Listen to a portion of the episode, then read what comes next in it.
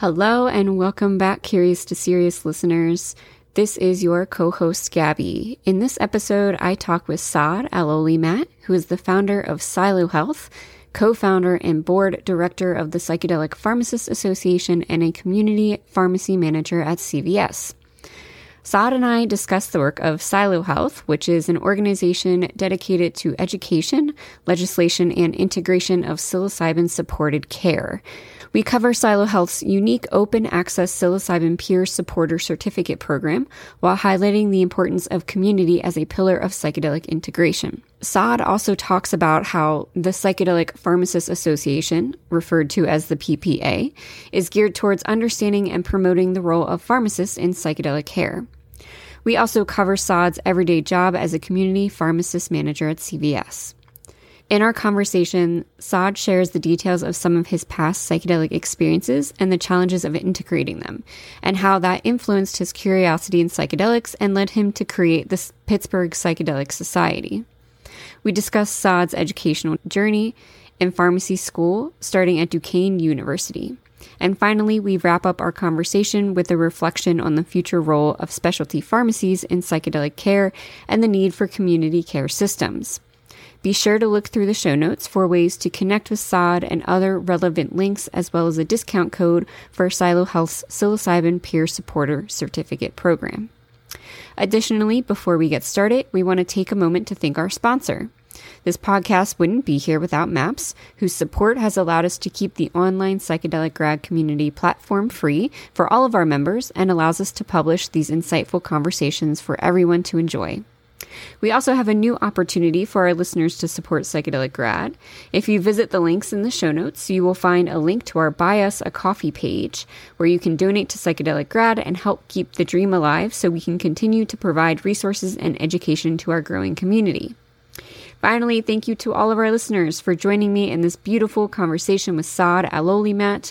I hope you find it just as interesting and valuable as I do. Welcome, Saad, and thank you for joining me today. Thank you. Nice to be here, Gabby. Yes, I'm so excited to have you on our podcast finally. You've been a member of the psychedelic grad community since I would say pretty much the beginning. Um, so we're so grateful for your support um, as we've grown over 1,000 members now. So being able to have you on our podcast is really exciting because you've been here from the beginning and um, I'm really excited to share your story with everyone. And, and I know they'll learn so much from it and hear all of the amazing work that you're doing in this space. Yeah, no, thanks for all that. And um, it's really awesome to see how much psychedelic grad has grown since an idea with Mitchell, you know, a couple of years back, maybe over a couple of years ago now. So he's uh, he's a, he's an amazing man, and grateful to have known him, you know, a few years ago now, and it's been great to see the community grow yeah, we're also grateful that Mitchell had this, you know, brainchild of an idea, you know, yeah. and, and we get to all kind of be a part of building it, which is so much fun. Yeah. So let's go ahead and tell our guests all about you. Uh, let's start with um, PsiloHealth. So you are the co-founder. Tell us a little bit about what that is, what your role is there, um, and what's it all about. Sure. Yeah. So I am the the founder of PsiloHealth. PsiloHealth is a company. We are dedicated toward the education, legislation, and integration of psilocybin supported care. So we really call it, we really want to focus on it being called psilocybin supported care versus psilocybin assisted therapies because that keeps it a lot more uh, community focused and a lot less uh, pathologized. Uh, so that way it doesn't have to be therapy, it can just be care. So what we do at PsiloHealth is a handful of things.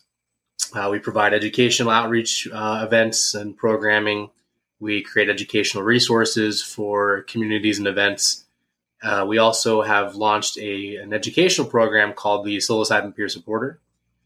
And in addition to that, we support a variety of advocacy efforts here in the here local in the state of Pennsylvania, and we've done work in Tennessee, Florida, New Jersey. And then lastly, uh, we offer integration workshops uh, for free to access to the public. Uh, we offer a monthly breathwork for integration workshop, a women's workshop, two general integration workshops a month, and we also offer a veterans integration workshop. Wow, those are some really essential um, services that PsiloHealth offers. It it sounds like it's really unique compared to some other organizations out there. Thanks for sharing that. Yeah, it's it's really about how can we really be a conscious uh, company. You know, it's not about profits over people. It's about how can we provide meaningful experience to people and then find a way to be a sustainable, you know, company.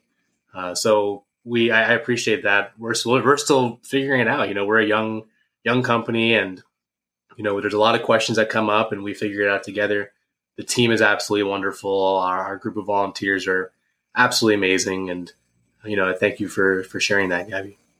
Yeah. And it's nice to kind of hear the honesty on like you're still a young company and you're still trying to figure things out and i have to say psychedelic grad is right there along with that you yeah. know we're still we're figuring a lot of stuff out along the way mm-hmm. and that's kind of just part of the process mm-hmm. yeah totally um so you mentioned that you know all of these services are they all open to like just the general public do you need to have a certain educational background or anything like that to be able to access them or even understand the content yeah, so the integration workshops are just a free offering to anyone and everyone who has an internet connection that wants to, uh, you know, process previous experiences in a group dynamic.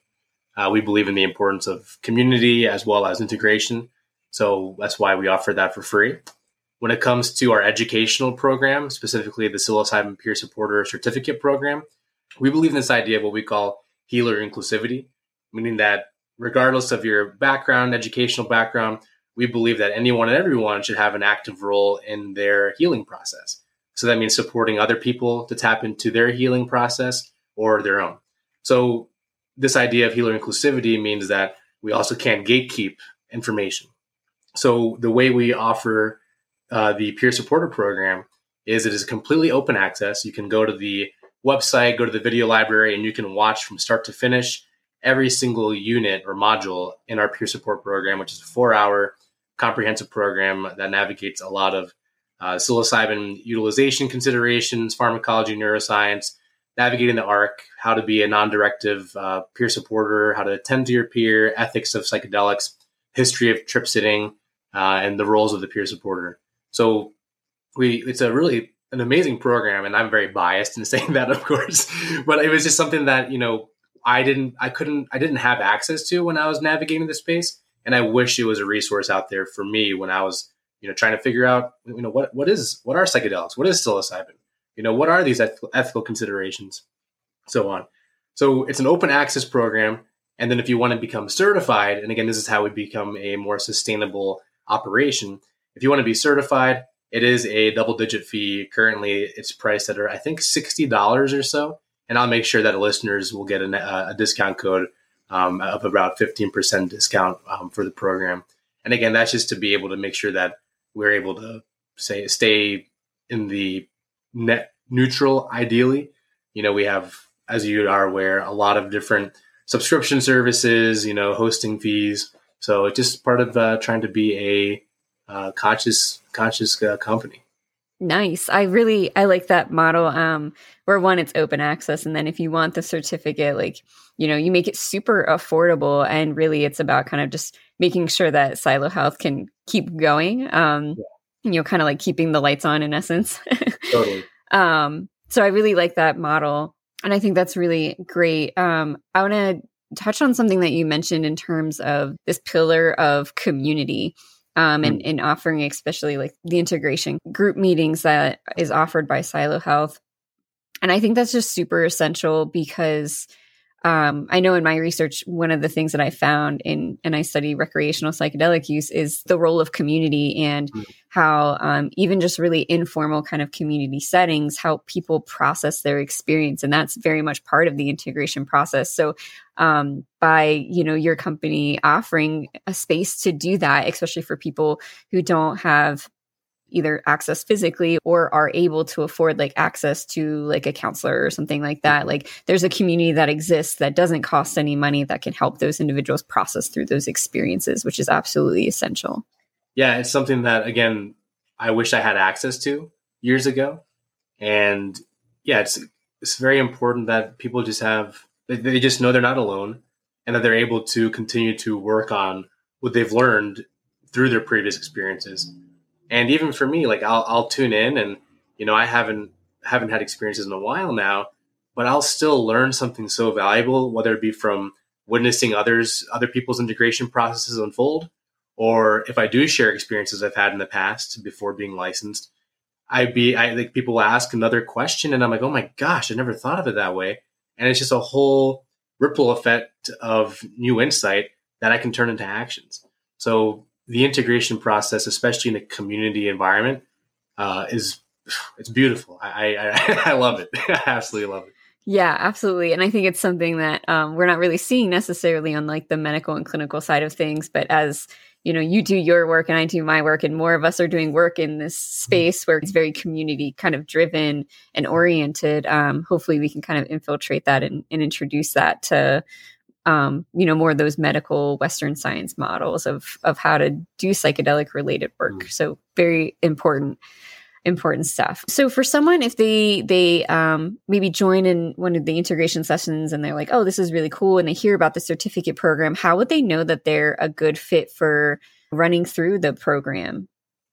I think that's the beauty of the open access uh, model, right? It's like they they don't have to commit to any fee to get a certificate. They can go through all the content online for free as long as they have an internet connection and that's it. Like it'll, I mean, four hours of content, uh, you know, content digesting, and if it's something that they resonate with, and if they do want to get a certificate of completion, just so that way they can put it on their, you know, CV, their resume, just to help decorate themselves professionally, they should do that. They can do that, and you know, there's been a handful of people that have reached out regarding scholarships because they, you know, they even sixty dollars. I understand is relatively uh, um, unaffordable so people have reached out, and we just we don't need any clarification about why are you in financial need. It's just like, yeah, if you're reaching out and if you really resonate with this program, let us know and, and, we'll figure something out. You know, that's awesome. That's so great. Um, and I think it makes it really unique and special. Again, um, and I think it's a really great model too for people who maybe they they know they want to find their space in the psychedelic worlds and they don't know exactly where it is, but being able to access free content like that, they can go through it and find what really speaks to them, you know, and even if it doesn't, they're still learning something different. And maybe right. they're like, this is cool, not exactly where I see myself, but I learned something. Let me mm-hmm. find something else. Maybe that will resonate with me too. So I really like that open access model. It allows people to really explore and figure out what works for them and what speaks to them within the space. Totally. Yeah. And I think at the bare minimum, anyone can be a peer supporter.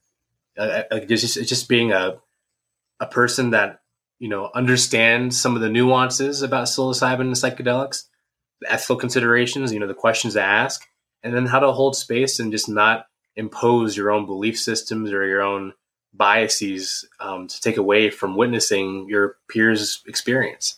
So there's a lot. There's these are all skills that I think anyone and everyone can can utilize inside and outside the psychedelic space. Like just hold just like holding space to hear someone talk. You know, there's like there's a skill there, I think. And it's just about asking it's about asking open-ended questions for because you actually care and are curious, right, if necessary. But also just like reflective, you know, reflective answering, reflective questioning, knowing when knowing just to not talk like sometimes you don't have to say anything, and that's that in and of itself is like so powerful. Silence, and, we, and we do touch upon that uh, in the program. Yeah, absolutely. You know, when you were talking about it, you know, the idea came to me. I was like, this is not just like a skill for those interested in working with psychedelics, but like this is just like an everyday life kind of human skill, how to be someone to be able to sit down with um with like an attuned listening ear um, and mm-hmm. being able to like communicate and ask questions or you know that type of thing um, and and kind of recognizing those moments where you just need to sit there and just hold that space and you know and just be a listener and and sit in silence even if mm-hmm. that's what it means too so just a good all around kind of skill to have as a human being honestly yeah. there's a, a, really cool part that uh, one of our collaborators david he he put it together with Isaiah. Uh, they're both instructors in the program, and he gave like a, examples of what to do and what not to do when supporting your peers' experience. And he actually like they, they acted it out together. And he the, the what not to do was so triggering for me because it's like in, in, in the best way possible because you know Isaiah was role playing as the peer and David was role playing as the peer supporter and what not to do. And every time Isaiah wanted to look inward, David would be talking and you know asking about things and trying to visit trauma, uh, you know, without the invitation to explore that, and you know, just like making it about him. And that's the last, you know, it was it was just. I just remember watching it and my blood was boiling, and but then I realized like it's so important that this is out there, and David was David and Isaiah absolutely did a wonderful job in that on that front too. And uh, you know, I remember talking to David the other day telling him how it was so triggering. He's like, "Oh no, I'm sorry." I'm like, "No, no, no, no, no, no." like whenever you watch a movie and like you don't like an actor, they did an amazing job. so yeah, triggering for all the right reasons. Yeah, and I think it's good too because then when you see examples like that, you can recognize you're like, oh, I do this in some moments and I can't recognize that I'm doing it. But now that I see an example of it, I can call myself out on it and I can figure out what to do better the next time, which is, yeah. you know, that's so important too. Totally. Totally. It, uh, it was really cool. I, I just came back from a MAPS MDMA training retreat. So I was over in New York for the last week, uh, working with a bunch of therapists, their MAPS training instructors. And a lot of the elements of their week long program they, it really reflected a lot of what we're teaching as of being a peer supporter, you know, holding space, being non-directive. And one thing I really liked liked from that MAPS program is they use an acronym called WAIT, like W A I T, and it's an acronym that you know facilitators, space holders will use uh, whenever they're engaging with their you know client or participant, and it stands for Why am I talking? Right. It stands for a couple other things, but the big thing is like Why am I talking? Right? Like really just questions of like like why am I talking right now? And I think that inside and again, inside and outside the psychedelic experience, just having that in the back of your mind, like why am I talking right now? Like do I need to talk? You know, and it's just a nice way to check yourself and you know increase that level of self awareness that I think that just great to have. Yes, I'm so glad you brought that up. I've heard of that acronym too. Um, and I catch myself being like, what am I doing? Like, this is not, this is the moment to hold space for someone. I don't need to mm. be the one talking. I need to be the one listening, you know? Yeah. Um, so that's a great, another great skill uh, to have. Um, I'll be sure to include links to your website and um, any other links that are associated with PsiloHealth. I'll put them in the show notes for our listeners so they can check all of that out. Cool. Um, I want to talk a little bit more about your role with the Psychedelic Pharmacists Association. We've actually covered it very briefly in an episode that I did with Cody Wenthur when mm-hmm. talking about um, University of Wisconsin Madison. Um, but I want to hear a little bit more about it. So tell us about it and tell us about your role in it. Yeah, totally. And it was really amazing seeing uh, Dr. Wenthur on on this uh, the Curious to Serious podcast. Uh, he's wonderful. He's actually an advisor to the PPA, and I met him for the first time a couple days ago in person um, at the Horizons conference, and wonderful, wonderful man, um, very kind, and of course so smart. So oh my gosh, genius. uh, so yeah, the Psychedelic Pharmacists Association. I co-founded that with a handful of other colleagues. Uh, I found them through LinkedIn, one, uh, one through Twitter, and one through a friend of a friend of a friend, pretty much. and you know, we all came together uh, on a WhatsApp. We were exploring maybe writing a paper to talk about integrating pharmacists into the psychedelic continuum of care. And I don't know how many papers you've written. I mean, I imagine a lot. But after a while, it's kind of like, ah, oh, it's kind of a, you know, like, ah, papers, ah, you know, mm-hmm. it, it, got, it, it started to like to drag on. And then we were just like, why don't we start up a nonprofit? You know, why don't we just table this paper and let's just create a nonprofit community professional organization for for this, for psychedelic pharmacists. Everyone was on board, and that's what we did. And it's been a huge learning process, and we're still we're learning every single day. So we're dedicated toward a handful of things. We are promoting, you know, the ability to educate psychedelic therapeutics to all stakeholders. You know, that means uh, clinicians, patients, of course, other pharmacists, uh, uh, different uh, payer groups. We want to just educate anyone and everyone about psychedelics we also want to educate people about the role of the pharmacist in psychedelics and what that looks like. Additionally, we have an advocacy arm And that advocacy arm is going to be dedicated to integrating pharmacists into that continuum of care. Um, for us, it's like, okay, you know, what, what are some of the con- concerns in the psychedelic space as it continues to evolve? One concern one is safety, of course, right? Concern concern number two, and these are in no order of prioritization, but another concern is access, right? Well, hey, who is the most accessible healthcare professional that promotes drug safety?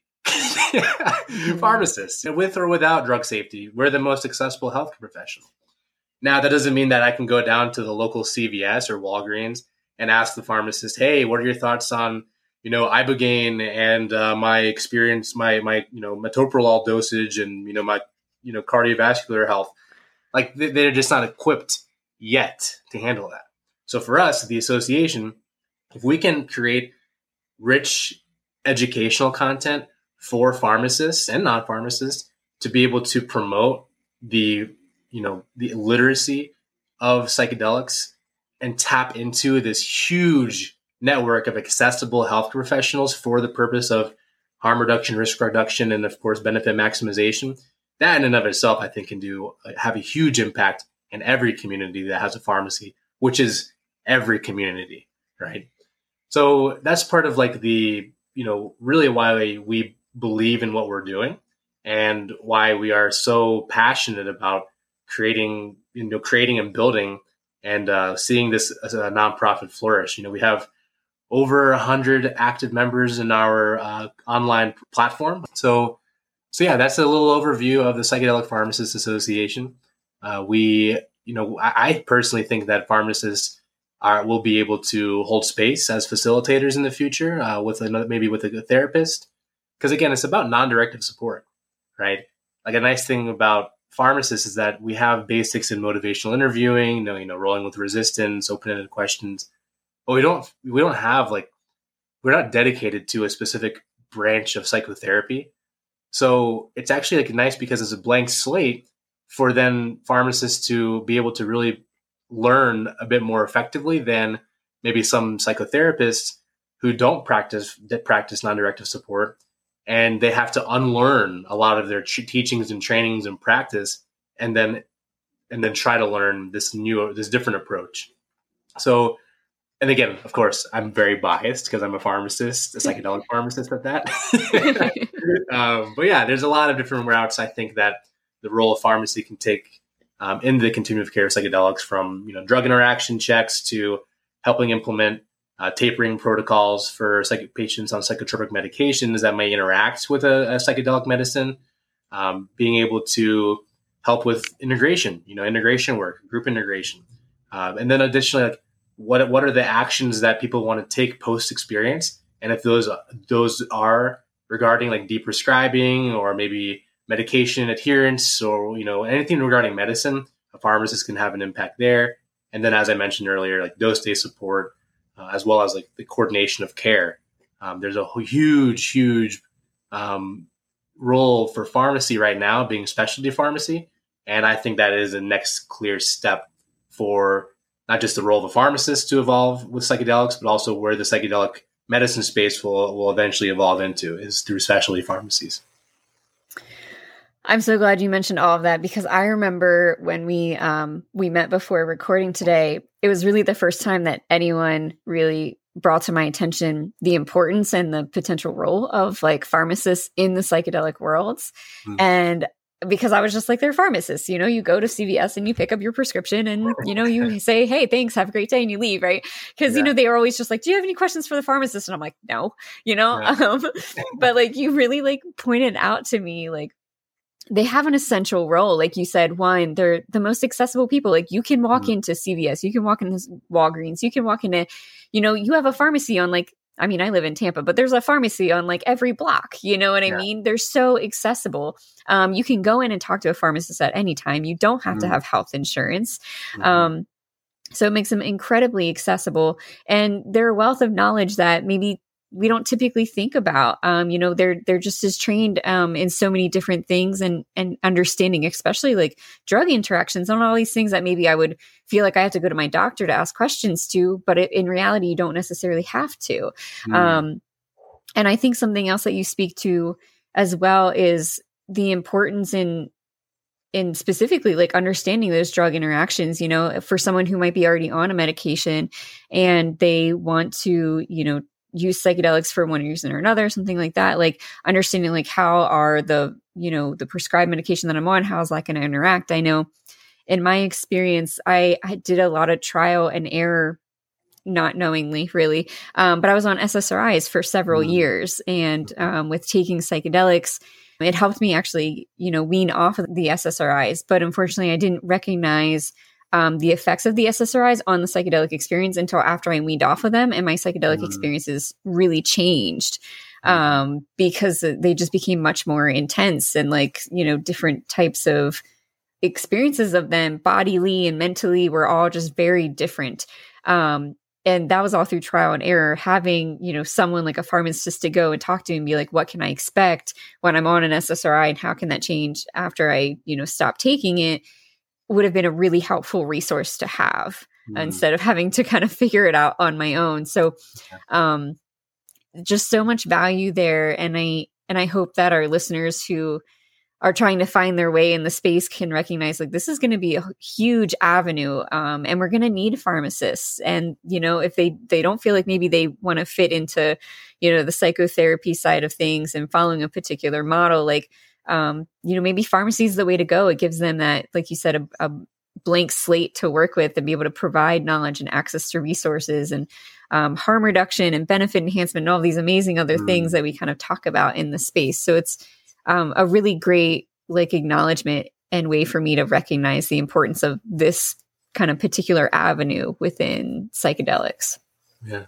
No, thanks for sharing all that. And, you know, I invite, I invite everyone to just explore the many roles pharmacists are in, you know, outside of psychedelics, whether it be, you know, coordinating care with payer groups, being a part of a PBM, uh, working in the pharmaceutical industry, which, you know, I'm sure many uh, many here may may think is taboo when it comes to psychedelics.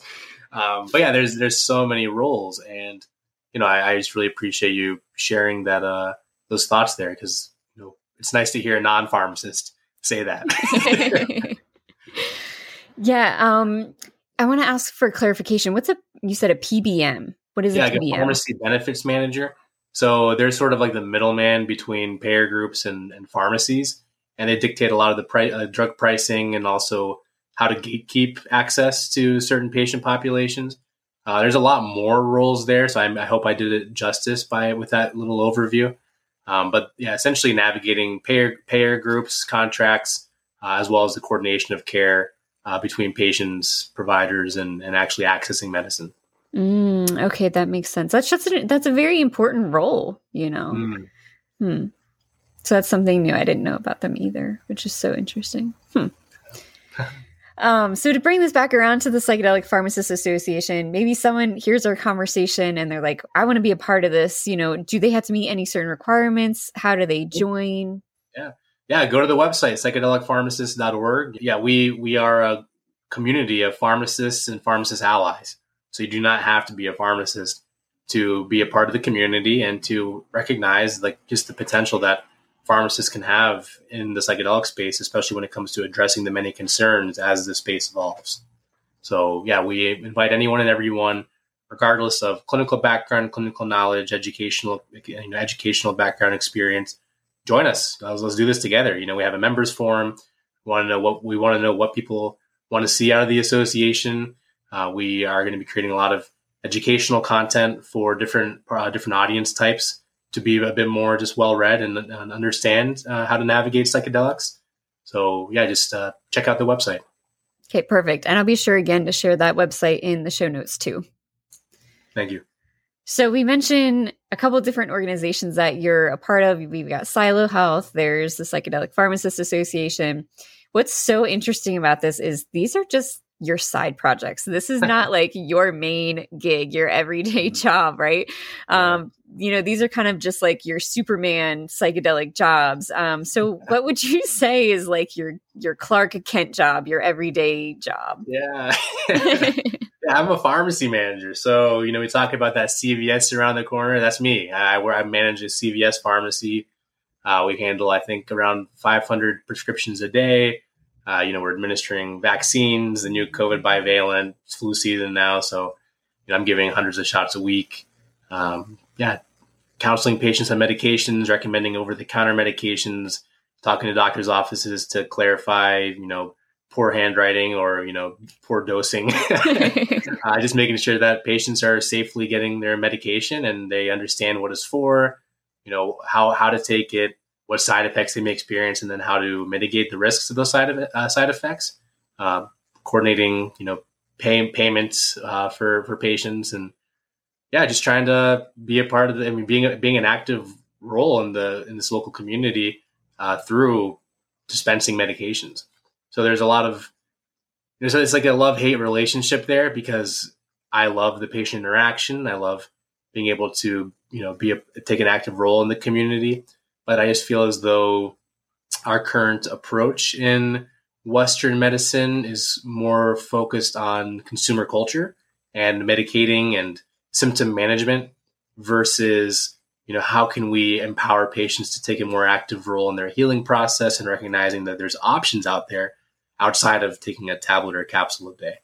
And that's where i, I sort of like find myself in this uh, divide kind of reminds me of that uh, oof, there's a there's a story uh, like a prophecy of um, the eagle and the condor i think is what it is and how like the eagle, like you know, my Clark Kent job as being this pharmacy manager, having to medicate uh, my my patients, my my community.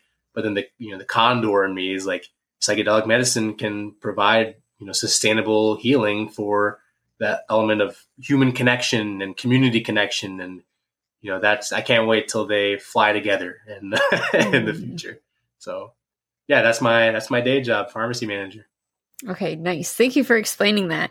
Um, and so I know, like in your everyday job, are you open about like maybe not particular psychedelic experiences, but your position on um, on psychedelics and its mm. its future within pharmacy, or is that something that you don't kind of integrate with your everyday work? So for me, it's tough because I want to talk to anyone and everyone about this, but there's a time and place for everything. And then on top of that, I think that if I'm over here, you know, being this evangelist about this topic, it kind of takes away from the, you know, just like how people can curiously find themselves in this subject. So, you know, I, I have like mushroom keychains, you know, like I, I have mushroom socks, like, like if people really observe me, they will also they, will recognize that I love, you know, I'm fantastic for fungi, right? But also that I try to really bring a lot of elements and teachings that I've gathered in the space to my pharmacy site. So that means checking in on people emotionally and just being grounded and you know trying to flow with the chaos and the, the environment. And uh, I think that my team appreciates it, and they, they start talking. We start talking, and then you know there have been times where people have brought up, "Oh, have you ever heard of microdosing?" and yada yada yada. And sometimes people just Google my name, just just to find my social media and then they see all these things about psychedelics. So then they're like, oh, he does that. and uh, if they ask me, I'm an open book, right? But it's not my, for me, it's like I don't feel comfortable openly sharing without them being curious because, you know, we have a job to do. And I mean, I, I'm curious about them as well. And we have, you know, a lot going on in the pharmacy. Uh, but in the past, I have had my coworkers ask me about the work I'm doing, and, and they're very they under they appreciate it. You know, they they really appreciate it, and some of them think it's super cool, and that makes me feel you know nice. makes me feel good. Uh, so yeah, it's just tough because I don't want to impose anything on anyone either. You know. Yeah, I kind of like the way you talk about it in this way of um, kind of. It seems like you kind of walk this line cautiously, where you can kind of put hints out in the world with your little mushroom socks and your mushroom mm-hmm. keychain, right? And like you're not afraid to like if if a topic comes up, you'll you know you'll talk about it but you leave this essence of mysticism and curiosity mm. to it and if people stumble upon it like you're there mm. but you're not necessarily like putting it all out there because i know sometimes like i've been in settings where like i'm you know, I'm like preaching psychedelics, and people mm-hmm. are just like, mm-hmm. I am so tired of hearing this, yeah. you know, and it takes yeah. away from that curiosity element, and, yes. sometimes it turns them away from it. Um, so I kind of like how this you have this balance, this way of like you know, putting hints out into the world. And, you know, when people follow those hints back to you, you're there, but otherwise, like, you don't try to impose it too much, which is yeah. a really nice balance. Yeah. Thanks for that. and it's nice to be able to get all this stuff out on these like platforms. so yeah. I don't feel like the itch to talk about it. There's a there's a meme I really resonate with. I, don't know if you, have probably seen it. Is like that Trojan horse meme. Yeah. Where the Trojan horse is like psychedelics and it's like me, you know, in a conversation with my friends, like, and then trying like not to talk about the psychedelics, but it ends up getting in there somehow. yeah. So I've been doing a good job holding back on that and, you know, not letting that be my only identity, but it's definitely a big part of me. So yeah, I, I really, I really like that meme. yeah, I, de- I think it definitely speaks to a lot of us in this space. mm-hmm. Um, so you've worn a lot of different hats in the psychedelic worlds, um, in all the work that you do, and even with just like your everyday pharmacy job. Um, so let's talk a little bit about your journey of how you got to where you are now. What made you want to head down this path? What got you interested in psychedelics and got the gears kind of turning and put you where you are now? Totally, yeah. So it was definitely my first psychedelic psychedelic experience. Um, about five and a half, six years ago now. And I, you know, I had no idea what the heck preparation was, what what a dose day is, like integration. You know, I had no idea of set and setting. And you know, my friend came to pick me up for spring break, and you know, we're driving, and he opens up his uh, the middle console and he's like, "I have a surprise," and he pulls out a bag of mushrooms. I'm like, "Oh my gosh, like, okay."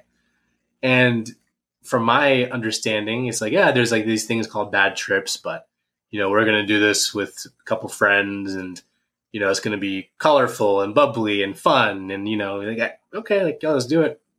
And, you know, I've always been really curious about altered states. Um, I remember, you know, go back like five more years before that. I was uh, maybe, what, 15 years old or so. And we, me and my friend Spencer, we would do this thing called, we called it G fielding. There's a thing called the Ganzfeld Project or something like that, where this guy says that you can induce uh, LSD like experiences by putting by cutting ping pong balls in half and putting them on your eyelids and getting a red light and then laying there with white noise. So I would like go to his house and him and I would just sit on his on the carpeted floor with ping pong balls our, on, our eye, on our eyes, a, a red light, and uh, I'll be listening to white noise. I just remember there's been times where um, you know, I'm laying there for hours. I'm like, I don't see anything. This, this is nothing. I don't, I don't, I don't notice anything. And then I'll like take my headphone out and my one of my ping pong balls off, and I look. I'm like Spencer, and he's gone. He's like not even there. He's just like watching the TV downstairs. like, oh my gosh, how long has he been has he been gone? But I also appreciate he didn't you know, interrupt the experience. So I say all that because I've, I was already already just curious about what altered states of consciousness even means, and um, you know, I find myself there now. That first mushroom experience was about three grams of mushrooms or so, and we ended up going to a house I've never been at before with two people I didn't really know. And I'm very allergic to cats, and they had two kittens in a very small carpeted apartment. And I, I actually just came off of a lung infection, so I was already having trouble breathing beforehand, and you know, so horrible, you know, physical, you know, physical like uh, health going in, and you know the setting was not comfortable. My mindset, like I was, it was my first year of pharmacy school, and I was navigating a lot of changes and challenges, just trying to balance the program. So, just like my mindset was poor, and I had this experience, and it was really challenging. It was a very, very challenging experience to where like I thought I was dying a few times. I had to go outside to take some deep breaths to calm myself. It was just very turbulent, a lot of tunnel visioning in and out of reality, and a lot of the stuff I kept inside of me coming to the surface about, you know, my role with myself, my roles, my roles in my relationships with my family, my friends. Realizing I don't even know if I want to be a pharmacist. You know, I'm, you know, I'm 20, 20 years old at the time. I'm like, who the hell am I? Like, what am I doing? Like, am I really just trying to? And I'm, I'm looking at this picture that they painted for us. You know, oh, you know, you graduate college and you get a good job and then you work it for 30 plus years and hopefully have you know enough to retire by 65 and then you can live your life finally 65 years old retired you live your life i'm like what is this like this is I do not resonate with this. I don't want this. And so there's a lot of realization, but also a lot of just, you know, it was really tough, just like stuff to face because I wasn't ready for it. And it was the next day where I was reflecting on this, like, just really, at the time, I thought kind of a disturbing experience. But then there was just so much clarity that came with that, with that, that reflection and that curiosity. And I told everyone it's as if, it's as if I was wearing a pair of sunglasses my entire life, and I finally took those sunglasses off. To where like nothing's different, but everything's a little different. And that is what sparked this, you know, curiosity about this experience.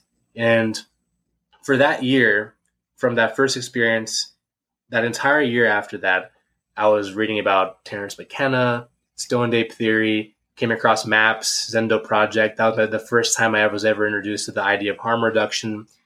And you know, I remember telling everyone I was like a, I was like a Terence McKenna snob about the Stone Ape Theory to people like, yo, check this video out. And I would just, I would have people over and we just sit there listening to his lecture about and I remember some people were like, what the heck? but one person specifically said, oh, have you heard of Joe Rogan? I'm like, no, who's that? And that's, that turned me on to the Joe Rogan uh, podcast. And I know he's a very controversial figure, but the content he has and the people he has on uh, talking about psychedelics was just so important for me because I didn't have anyone to talk to about the experience. So you fast forward a year now, and I was in my second year of pharmacy school. I was diagnosed with major depressive disorder, generalized anxiety disorder. I was navigating a couple jobs at the time, being a full time student, and you know I never integrated my last experience well, and I was just really you know it was just, it's a hard time um, as, as, a full time student, separated from home, not, not having consistent, reliable friend group, and you know, I was, uh, I realized like I was at a, crossroad. I was like, okay, do I, do I try to find healing in this, in this subject or this topic of psychedelics that I'm so fascinated and curious by and I really believe in? Or do I follow the other path being, let me, you know, medicate myself and, you know, manage my symptoms to get through this time period that's challenging and, you know, and, you know, essentially, you know, SSRIs so I really contemplated on it and I decided I'll just pursue the mushroom experience. And I was able to, you know, find mushrooms and I prepared for the experience final this time. I was journaling, listening to lectures, and I started intermittent fasting to try and take care of my physical health a bit more going in. And I had this five gram mushroom experience. Um, I locked my door, closed my blinds, and I laid underneath my blanket. It was a Saturday. And you know, I just laid there and laid there and I did an absolute silence too, no music. And it was it was amazing. I mean, it was it was amazing. It was liberating. It was you know they you know they say it's ineffable because it really is. but I also think a lot of the beauty behind integrating the experience is trying to make sense of it and talk about it and try to make it less ineffable. and um, you know, I had this big, I had this huge um, symbolism come up with the metamorphosis of caterpillar to butterfly, and to where I, I, I identified as a caterpillar for going into this experience, like head down, just kind of like trying to react and get through the environment and try to find a bite to eat, you know, and just live and survive and not not be stepped on.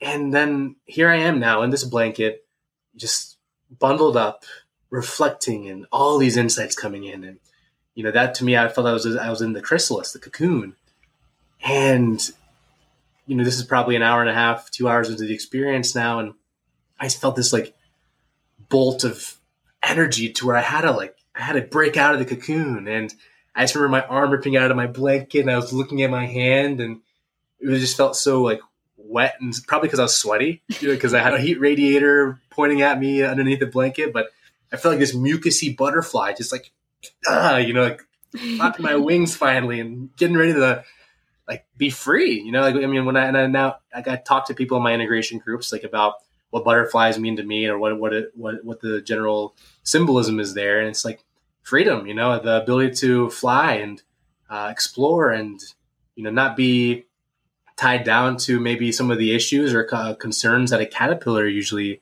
has to deal with and again, the idea of metamorphosis and uh, Alex Grey has a beautiful piece on metamorphosis that really resonates with me. Um, but yeah, so I had this experience, um, and this was about, I guess, five years ago now.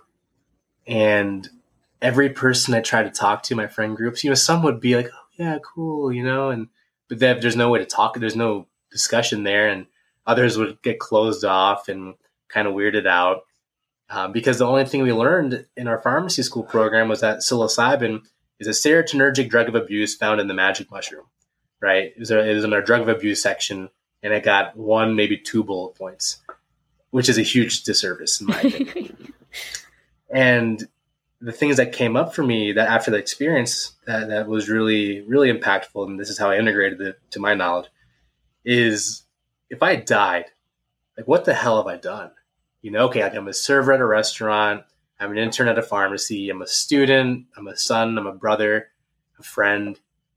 But like, what have I like done for the community? What have I, how have I served? You know, like who have I impacted? How have I like, and I, and I wanted to make a difference. And I think there's a little bit of, you know, ego in there perhaps. And, but like, I just wanted to be a part of the community and, and serve it and, and grow through that.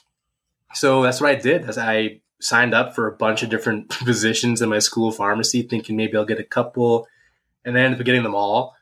I was the president of the Pediatric Pharmacy Advocacy Group. I was vice president of the Pennsylvania Pharmacists Association. I was treasurer of Phi Delta Chi, our pharmacy fraternity. I was the youngest member elected into the Southside Community Council as a board member. And then I was also the international vice president of the American Pharmacists Association. So I did all of that in one year while being a, a part time intern at a Giant Eagle pharmacy. There was a stint I had where I was delivering cookies for an Insomnia Cookies too. And I did all of it and I, I, I loved it.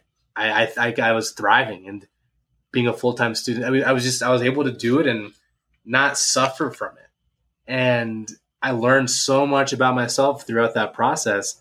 And the one, the biggest thing that really kicked me into the deep end in psychedelics was because of the American Pharmacists Association, and I'm gonna I'll share why. Um, so I already knew that I wanted to be you know part of psychedelics. Like this is hugely impactful for me. I didn't have community, unfortunately. I didn't have anyone to really relate to about this. I'm never. I'm not going to talk to my parents about this. Oh my gosh, no. Uh, my, my friends tried that, and you know I didn't have a sense of community at the time. So you know I, I'm focused on all the things I'm focused on. And then for the American Pharmacists Association, uh, the chapter was able to fly out a handful of their leaders to represent Duquesne at the annual American Pharmacists Association conference, and that took place in Seattle. So they flew us out to Seattle. I was there like Thursday to Sunday, doing all the conferencing, the networking, the learning. It was great. And then on Sunday, I asked my my uh, advisor, Dr. H, I'm like, hey, Dr. H, you mind if I go check out downtown Seattle. You know, I've never been here before. I don't really need to be here on this last day. And she's like, yeah, do your thing. So I have my, you know, laptop with me and I'm just wandering around downtown Seattle, just doing like just exploring. I'm like checking out some cool wall street art, like walking around some park park areas. I go to a couple coffee shops, get some coffee. I'm a big coffee guy. And I go to a gourmet dumpling spot, have some gourmet dumplings, and then, you know, some time passes and I end up getting hungry again. And I go to a wood stove bagel coffee shop to go to this. I mean, I'm like, I've never had a wood stove bagel. Let's do it, you know. So go to this wood stove bagel coffee shop, get my coffee, and my bagel. I sit down, I open up my laptop. My laptop's dead. Oh gosh! But way across the room, there's this one lone table with an empty, with an open outlet right beside it. So I go there, you know, open up my laptop, plug it in, getting some work done, and right to my left is another table of about ten to twelve people, and in the middle of the table it has SPS. People are having name tags, you know, saying, "Hi, my name is so and so," and it's a very diverse crowd, and you know, different people, ages, colors, shapes, sizes, and they're they're energetic. Like you know, I mean, I I'm getting much more in tune with like recognizing people's energy levels and how they impact the environment and me. But that that was hugely clear at the time that just how vibrant this group was. And you know, I'm getting some work done on my laptop and then of the group, the two closest to me, they're talking about Rick and Morty, and they were right beside each other. So and I love Rick and Morty. So they say something, and I laugh, and we acknowledge each other, and you know we're smiling, and I'm getting work done. And the next thing I know, they're talking about Timothy Leary and ayahuasca and you know the Harvard psilocybin. I mean, all all these things that I've been just like on just like learning by myself and have had no one to talk to about. And here they are in a public coffee shop, just like talking about these subjects that are like like I was just like, "Whoa, what's going on?" and they're like, "Oh, hi, yeah, we're the Seattle Psychedelic Society. We meet up at a random coffee shop to talk about psychedelics on Sundays. Would you care to join us?" And I'm like, "Absolutely!" So like, you know, close my laptop and I scooted on in, and I was there for like two and a half hours talking to amazing people about psychedelics and philosophical underpinnings of psychedelics and all, all these things. You know, talking about our experiences and that's where I learned much more about the role of a guide as well. And that catapulted me into coming home and I created the the Pittsburgh Psychedelic Society as a meetup. And I did the exact same thing. You know, we meet up at a random coffee shop on Sundays, and then someone showed up. We vibed. We we spoke for like two and a half hours, exploring, you know, talking about each other's journeys. And he said, "Yeah, like I googled psychedelic Pittsburgh just the other day, and this came up." I'm like, "Oh my gosh, that's so crazy!" and uh, we, you know, him and him and I are still great friends now, and working on a different uh, variety of different projects together here in the Pittsburgh community. But he was the first person that I really sat for in terms of doing the preparation work, the dose day support, um, the integration support, follow up, and that gave me this huge uh, calling to witness people's experiences, and that's what I did up until before needing to graduate pharmacy school and then get become a licensed pharmacist. And uh, that I had to stay away, stray away from that very gray area, just because I wasn't sure how it could potentially impact my license. And you know, doing the underground work was after a while, I just got kind of paranoid about it.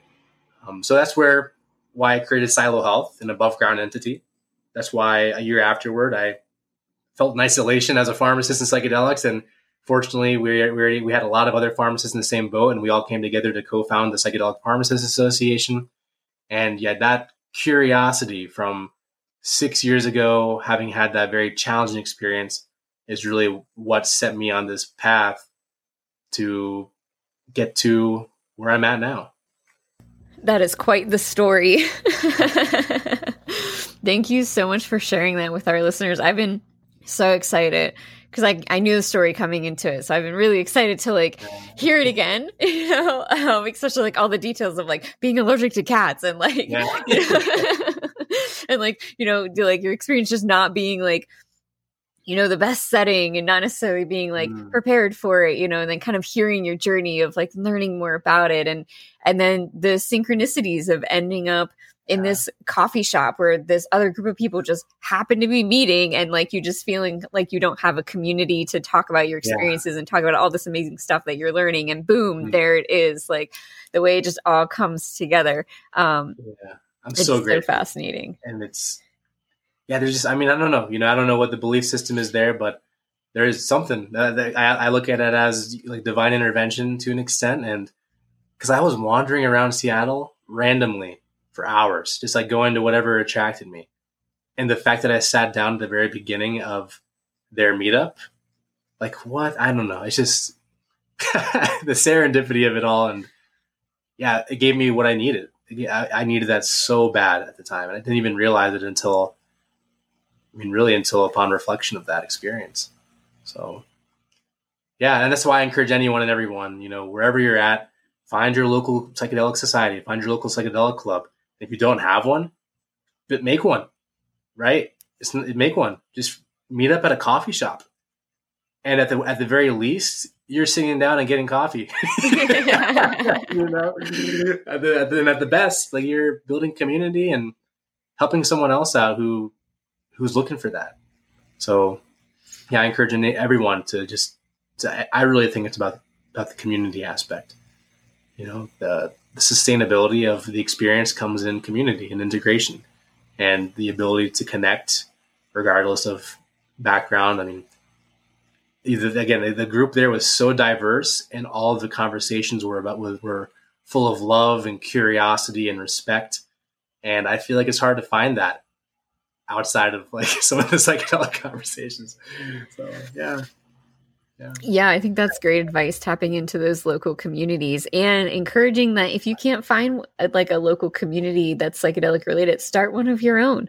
Yeah. You know, um, I think that's amazing and such important advice to keep the field growing and and you know building that community and helping others find their way especially like if there isn't an organization in your community just build one because everyone yeah. i'm sure there's someone there that needs it yeah, totally so we talked about your experience. I want to talk a little bit more specifically about um, your like educational journey. So before you even had this psychedelic experience, you were already enrolled in studying pharmacy. You were already enrolled in this pharmacy program. Mm. So what drew you to pharmacy to begin with?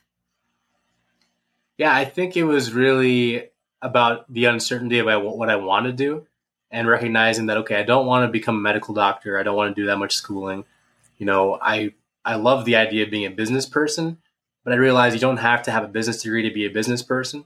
So I say, okay, I want to scratch that off.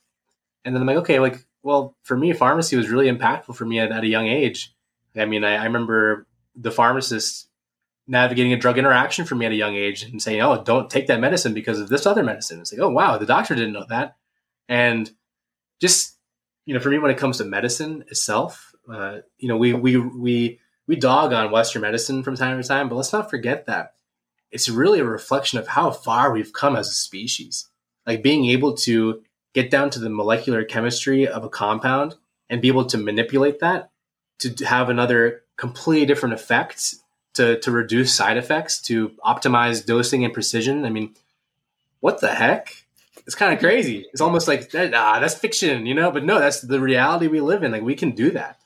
And I think just like having that appreciation, uh, wanting to be able to provide patient care, um, but then and then on top of that, just like I do have a doctorate degree, so for me to fulfill the the wishes of my my my immigrant parents, I'm able to, to do that as being a doctor for them, and of course, for it's nice to have that credibility uh, being a doctor of pharmacy, um, because and I'm, I'm this was of course in reflection of after I graduated and you know became into the space.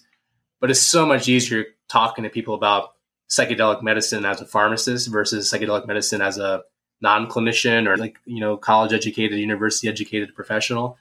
Um, and you know, I I try to learn from anyone and everyone regardless of background. But for the more conservative, the more on the fence, the more the skeptics, to be able to hear a pharmacist talk about drugs, they're already kind of they're used to that, and then it lends that extra credibility. So I'm grateful for that. But yeah, no. To answer your question, is really just um, I mean a, a, variety of factors, but really a, just a fascination with medicine uh, in, in itself. Okay, that's interesting. I like. There's a couple things I want to touch on here. One is um, this kind of idea of like process of elimination being like okay i know mm-hmm. i don't want to be a doctor and i know i don't want to do this and kind of like narrowing your options in that way mm-hmm. um, i think that's a great tactic to use right just because yeah. you don't know what you do want to do you can always cross things off the list of what you know you don't want to do and that's totally fine i think something else that you speak to that's really unique is um, so i teach anthropology at the University of South Florida, uh, cross cultural diversity, and I have a super diverse group of students like every semester. Mm. Um, and one of the things that we talk about is immigration, right? And mm. with having such diverse students, I have a number of students who are like first generation college students. Their parents. Um, you know, came to the United States from somewhere else. And like there is this serious expectation of like achieving a certain level of education or or achieving something very specific, you know, um, whatever that may be and so I think that's a really important kind of thing to consider. And it's interesting too, because it makes me wonder how some families might feel about like, yes, you did get your doctorate in pharmacy and you kind of have that high achieving level, but you know, how does your family feel, or maybe they don't know about like your interest in the psychedelic work along with this mm. kind of high achieving position that you have? Yeah, they actually really appreciate the work I'm doing, and I'm very grateful for that. Um, my father, he's from the Middle East. He's Jordanian, and he's a practicing Muslim. And my mother, she is uh, from Taiwan. So they're they both come from relatively conservative backgrounds, and of course, it's haram in Islamic faith to alter one's consciousness. Um, so there's a lot to navigate there, and I'm still navigating that and learning from that or with that. Uh, but they both recognize that there you know, the beauty behind psychedelics is that there's a lot of research I can like lean on. It's like, hey, hey, hey don't yeah, don't shoot the messenger. Look at these results, you know. And um, I realize that I can talk about it from different perspectives, but the real, the biggest thing that's resonated with them is one that it comes from the ground and it's good for the ground. And uh, in Islam, uh, you know, I talking to my father about cannabis medicine, there still is this that taboo about cannabis because what they say culturally, at least, is that the once when you plant cannabis in the ground, it can actually it extracts more than it gives to the earth. Mm. Whereas with fungi, we know and mushrooms, we know that at least from my understanding, it mm-hmm. gives more to the earth than it does extract. So there's that beauty there when it comes to navigating the complexity of the faith of the of his faith. But then also, you know, you have haram and halal. Halal means good, um, and you can utilize compounds that alter states of consciousness as long as it's for medical purposes. And that's one thing too for me as a pharmacist. For me that wants to be able to find like some type of universal commonality across all these polarizing you know identities say, okay, well, like this is good for people potentially, right? We have to wait for this to be, you know, FDA approved and whatnot, and before we can truly say this can be this is medicine. But like I look at it now as okay, this is medicine because I can share about the firsthand reports of the people I've worked with, of the of my own personal experience, of others' experiences. I can tell them, my family, hey, check out this podcast. Hey, check out to check out How to Change Your Mind on Netflix. You know, I'm so grateful for that TV show to be out, that series to be out. So I'm very grateful for their acceptance of my passion because I was I was definitely a little afraid to open up that box and I was kind of testing the waters a bit, saying, "Oh, like there's this cool medicine out there that does this for depression and anxiety." But the thing is, it's from this. It's a psychedelic, you know, and it's like, oh well, you know, if it all helps out, it helps people out. That's good. It's like, yes, exactly. so, so yeah, it's uh, it was definitely a uh, it was fun navigating that. You know, figuring out which buttons to push to see what happens, and now they see the, they see all of it in me. They, they see all that I'm doing, and I'm actually going back to my hometown in Ada, Ohio, in a couple weeks. Uh, I'm doing a psilocybin 101 event uh, and it's funny because if anyone knows rural Ohio, it's like, what? Psychedelics? But fortunately, I still I'm still connected to a lot of people out in my community, my hometown, and uh, I'm excited to just catch up with everyone and share a lot of what I've had to navigate and what I've learned uh, when it comes to psilocybin and psychedelics. That's so great that they are so supportive of you and like, you know, um, it's very smart how you did it though, in terms of like kind of like testing the waters and mm-hmm. putting it in that cultural perspective. And I think that's something that's important to recognize too is that as the field grows for to find more social acceptance in it is we're going to have to find ways to make um, our explanations of what psychedelics mean to people um, and what they can do for people putting them within diverse cultural perspectives. Um, mm. So I think your story really speaks to that. And I think something else it speaks to as well, and you kind of brought this up a little bit ago too, is um, kind of this, in essence, a sense of like privilege that we have as academics for people mm-hmm. to trust us and know that like we went out there and we read all of the research and, you know, and we have access to that research. And then we can go and like share that information with people who don't have access to that research or um, don't know how to to understand it and process it. Um, so it kind of gives us this um, this leverage in a way for people to believe and trust in what we say. Yes. And of course, like that trust could be like taken advantage of, but at the same time, like it does give us kind of um, a privileged power to be able to share that with people who otherwise wouldn't have access to that. So I think it just speaks to a lot of different things that are really important in the space right now. Um, but yeah, all really important stuff. So I appreciate you sharing that. Yeah, thank you.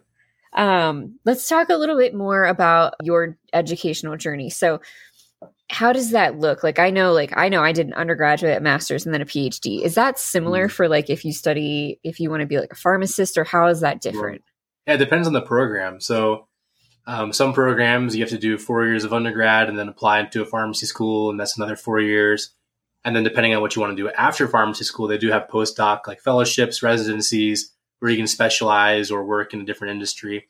So those exist to where at the most you know, you can work for, you know, this is like a PharmD with additional um, additional work experience to become a resident or be a fellow. Um, at the most, maybe 10, 11 years or so of education. For me, I did the accelerated path. So it's like before you even graduate high school, like I need to know, okay, I'm gonna I'm gonna be a pharmacist, and that's the path I took. So I did the I went to Duquesne University here in Pittsburgh, and that was a two years of uh, accelerated undergrad, and then you have to reapply to enter into the School of Pharmacy, which is in a four year program. So it was a six years total of education, and then for me, I didn't I wasn't passionate about pursuing residency or additional education. I was interested in the fellowship route and getting into maybe breaking into the industry. Uh, it didn't work out, and I'm very grateful for that. And yeah, so for me, it was six years of education versus maybe eight to 10, depending on who you're speaking to. And then I believe Dr. Wenthur, pretty, he has a PhD. So I'm pretty confident he, he did his PharmD and then he pursued his PhD after that. And now he's, as you know, a, a professor over at uh, University of Wisconsin Madison. That's intense. That's a lot of work in in six years, and to to like be in high school and be like, this is what I know want to do. Like, it's like I think of myself in high school and I was very lost. I, you know, I had no idea what I want to do. So that's a lot of pressure to like make that decision. That's a lot. Mm. Yeah, it was. But I mean, I, I mean, yeah, I don't know. There's a lot of un- uncertainty about it. And, you know, I was actually contemplating marketing, but then I'm like, I, again, like, I don't need to be a, I don't need a business degree to be a business person is what one thing I read that really resonated with me when I was trying to navigate what I want to do in college and yeah, it's uh, I, I I put a lot of pressure on myself too as like the eldest and the first generation immigrant. It's like there's I always like feel like I have to put all this pressure on myself. That's what I've identified. Um, but yeah, it, it worked out the way it needed to. Let's talk about the future of care. I want to hear what you have to say about that. Yeah. So it of course depends on how the legality uh, plays out I believe it's going to be state by state, and of course, we do have federal initiatives. The thing that is not, the thing that is for sure going to happen, I believe, is the FDA approval of these medicines. These are going to be tightly regulated, fall adhere to a REMS program. Uh, they're going to be manufactured by pharmaceutical companies. Those companies will create the product and then need to find a way to get into the hands of uh, either clinicians, facilitators, and or maybe patients, but I doubt it. I, I feel as though they're probably going to send it over to sites that will be holding the holding the space for these patients.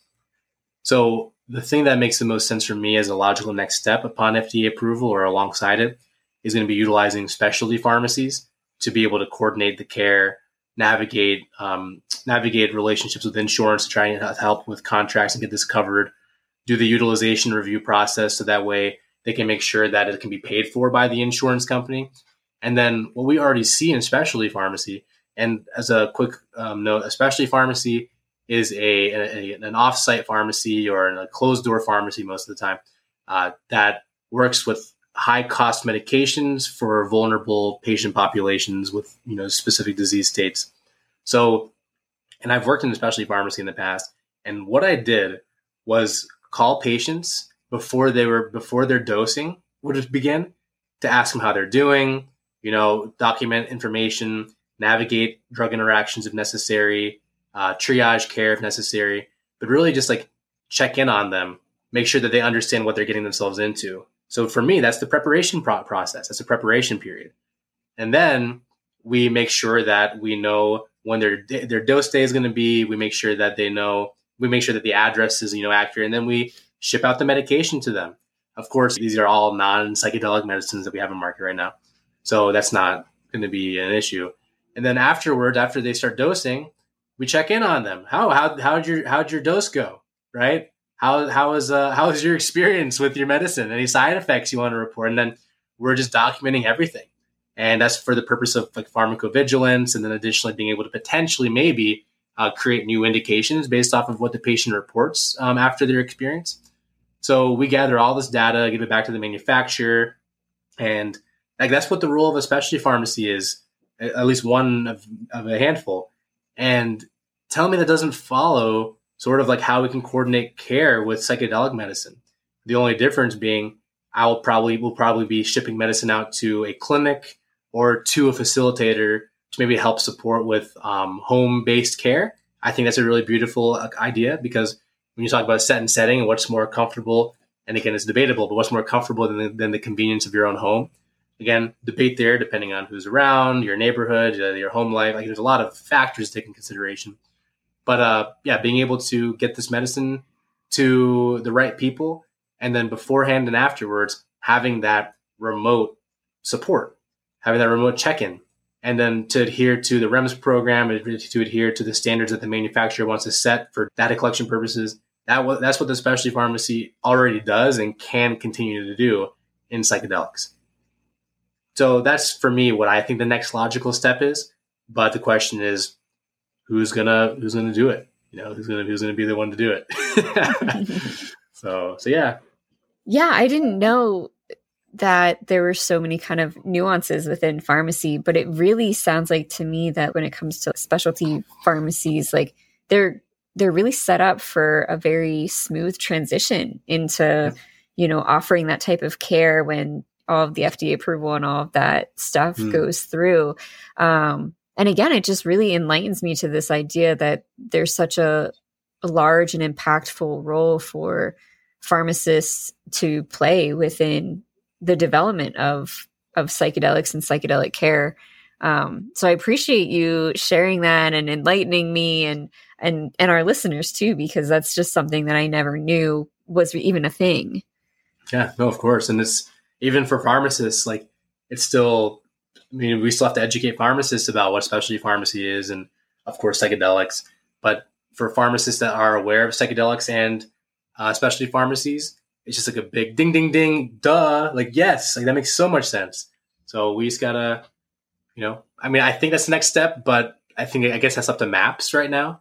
MAPS PBC, MAPS, uh, yeah, MAPS PBC to figure out. So you know, at that training retreat, I was kind of dropping that in there. I'm like, oh, have you heard of specialty pharmacy? Oh, hey. so I, I, think we'll see that, but who knows? We'll just have to wait it out and see what happens next. Yeah, that'd be really great to see because it sounds like it just fits so well into it already. It would make a really nice addition and transition to the mm. whole model, which would be great. Yeah. Um, so, so, that's the route that was that's logical if it's a legalized path. You know, the, through synthetic FDA approved regulated medicine for me personally, my bias lies in how can we keep these, you know, peer based, peer led, community focused, and less about tourist style approaches, less about pathologizing disease states when people are just have checklists of how they're feeling over a period of time. Mm-hmm. That's literally what a diagnosis is when it comes to depression and anxiety. These indications that are going to be utilized for uh, the FDA approval of these medicines. So it's like, okay, how do we how do we keep these community focused, community centered, and peer led because that in turn will keep it, I believe, uh, safe, accessible, affordable, and you know sustainable. So I believe in this thing, and we're, we're carving it out right now in, in PsiloHealth called a community care system, and that's where the role of peer supporter is embedded in. So we have a few roles that come into come into mind in this community care system. So we have the peer supporter, which is uh, uh, the role we fleshed out. We're going to be continuing to do more trainings there in person and live uh, down the road to register people as a peer supporter. But the other role is going to be a community care clinician. So we say that because because every clinician has a unique role they can have in the in the role in the continuum of care of psychedelics. But then on top of that, it's not safe to say you can't have some type of clinical supervisor involved there because yes, we can educate folks about the risks, but when there's risks are identified, how do you manage those risks? How do you navigate the decision making of someone's health and well being if they're not a clinician. So there are some perks to being a clinician when it comes to safety uh, with psychedelics. So we want to be able to find ways to uh, pair up or at least have open access a database of community care clinicians, of peer supporters, and then of integration specialists to be able to help support people's integration one on one or be able to know how to manage a group of people for the purpose of group community integration. Those are the three main roles. And then you have the peer. And the beauty, I think, is that depending on what the peer is most comfortable with, they can lean more into the clinician or they can lean more into the peer supporter or both. They can do whatever they want. Um, there's always going to be integration recommended through the integration specialist during, throughout, after the experience takes place. And being able to have this open access database by just typing in your zip code and seeing who's local to you, that's been a vetted person. I think the vetting process is extremely important because I've found myself listed on different psychedelic databases with no permission, right? And it's like, okay, what if I'm a perpetrator? What if I'm mm-hmm. what if I'm not a good person? Right? What if I want to exploit people? There no one reached out to me one to confirm if I'm comfortable with that, to be listed on this public database, but two, no one's no one's assessing me. No one is mm-hmm. checking the validity of me. I think psychedelic support does an amazing job in creating and curating a vetted database of psychedelic uh, psychedelic clinicians, but we also need to be doing the other side of the spectrum, being the peer supporters, the non clinicians who understands that they have limitations as a as a person that's not a clinician, as a human being. Um, so yeah, the the goal is to train and therefore vet these three different roles, and then let any any community be able to just adopt that framework, adopt that, and utilize that. And we're hands off because who am I to say, oh hey, uh, Colorado, you need to do this. I know I'm in Pittsburgh and I don't know anything about your community. This is how you do it. No, no, no, no, no, no, no, no, no. No, can't. Not appropriate, in my opinion. So that's how I envision. I mean, that's what I hope to see in, happen in the future with um, psychedelic access, medicine access, and care. Is it being community led, community focused, community governed for the zip code for that city mm-hmm. versus you know more tourist like uh, extractive models. Nice. I really I like so much of that. Um, one as an anthropologist, anything that's community driven is just highly attractive to me, and I think mm-hmm. is a mm-hmm. really great model. Um, and two, I think it really speaks to allowing people to have freedom to figure out the best access of of what psychedelic care looks for them. And if they do choose to like maybe go the clinical route, if it makes it legal in that way, like they'll they'll have access there, but they also have support on the other sides of things because one thing that I've really found in my research is just that, um, you know, what type of psychedelic model works for some person doesn't mean it's going to work for someone else. So we need a diverse model of care, whether that mm-hmm. be within the formal structure of medicine or whether it be outside of that too. And so, you know, it's really cool to see. It almost feels like you have a foot in both worlds where you're trying mm-hmm. to help develop things on both sides and really open up the diversity and accessibility to those types of services so that anyone can go out and, and figure out what works best for them and be able to to get access to that, which is so important. Yeah. Yeah. So thank you for all of your work and um, definitely keep Psychedelic Grad updated. Um, share your updates on our community so our community know what's going on. Um, if you need help from our community, like I know we have specialists and people who are interested in being involved and um, and I'm sure they'll help you kind of build all of that. So um, keep us informed and let us know, you know, if you need assistance or help, or if you want to share that information on our website. We want to support you in all those ways. If our listeners want to connect with you, what's the best way that they can reach out to you? I'm pretty active on LinkedIn, so they can reach out, uh, connect with me on LinkedIn. Uh, additionally, they can go to the website and just email the website email address. So the hello at psilohealth.co, and that goes straight to my email address. So uh, be able to reply that way. But I would say LinkedIn. I'm I'm not I'm uh, yeah LinkedIn or email would be fine. Yep. Thank you for sharing that. I'll be sure to drop links in the show notes so that our community members can easily find those uh, those ways to contact you and connect with you. That way, if they have questions or want to learn more, they can. Um, and I guess the last thing is: is there any other advice or insights that you want to share with our listeners? Hmm. I mean, let's do this together is really what it comes down to. You know, it's not about me. It's not about you. It's about us, right? It's about the collective, I think. And I think checking ourselves and holding ourselves account- accountable, uh, bringing in beginner's mind to a lot of conversations and yeah, just doing this as a collective versus trying to ostracize others or looking, you know, focusing so much on our differences um, as negatives. So let's uh, let's do this together is really what it comes down to, I think. Awesome. That's beautiful advice. And I think it aligns with what you are doing with PsiloHealth and all the other organizations and what Psychedelic Grad is trying to do with building this mm. community and just kind of doing it together, you know, one piece at a time and and yeah. and building what we want to see and what we want to come out of the space, you know, because we are the creators of it. So um, we have to be able to do that together. yes. All right. Thank you so much again for joining me today, Saad. Uh, you do so much work in this space and it's, it's truly inspirational to those who want to get involved um, and who need ideas. And it's really mind opening. Like I said multiple times, like it helped me learn so many things that I didn't recognize um, about the role of pharmacists within the development of this field and and how much there really is there to offer. Um, and so I I appreciate that and I know our listeners do too. So thank you again for the work that you do. Thank you for being a huge supporter of Psychedelic Grad mm-hmm. ever since the early days. We wish you the best in everything that you do. We're here to support you at Psychedelic Grad. So share with us, keep us updated um, on everything that's going on. We'll do. Thank you so much, Gabby. Thank you to our listeners for tuning in. I want to direct your attention to the show notes once again, where you can find relevant links from our conversation and ways to connect with Saad, as well as that discount code for PsiloHealth's Psilocybin Peer Supporter Certificate program. If you enjoyed this episode and would like to connect with like minded spirits, jump on over to our Psychedelic Grad community page. The link is in the notes below. Also, when you join our community, you'll get a weekly newsletter filled with psychedelic goodies, including psychedelic studies, field announcements, and job openings.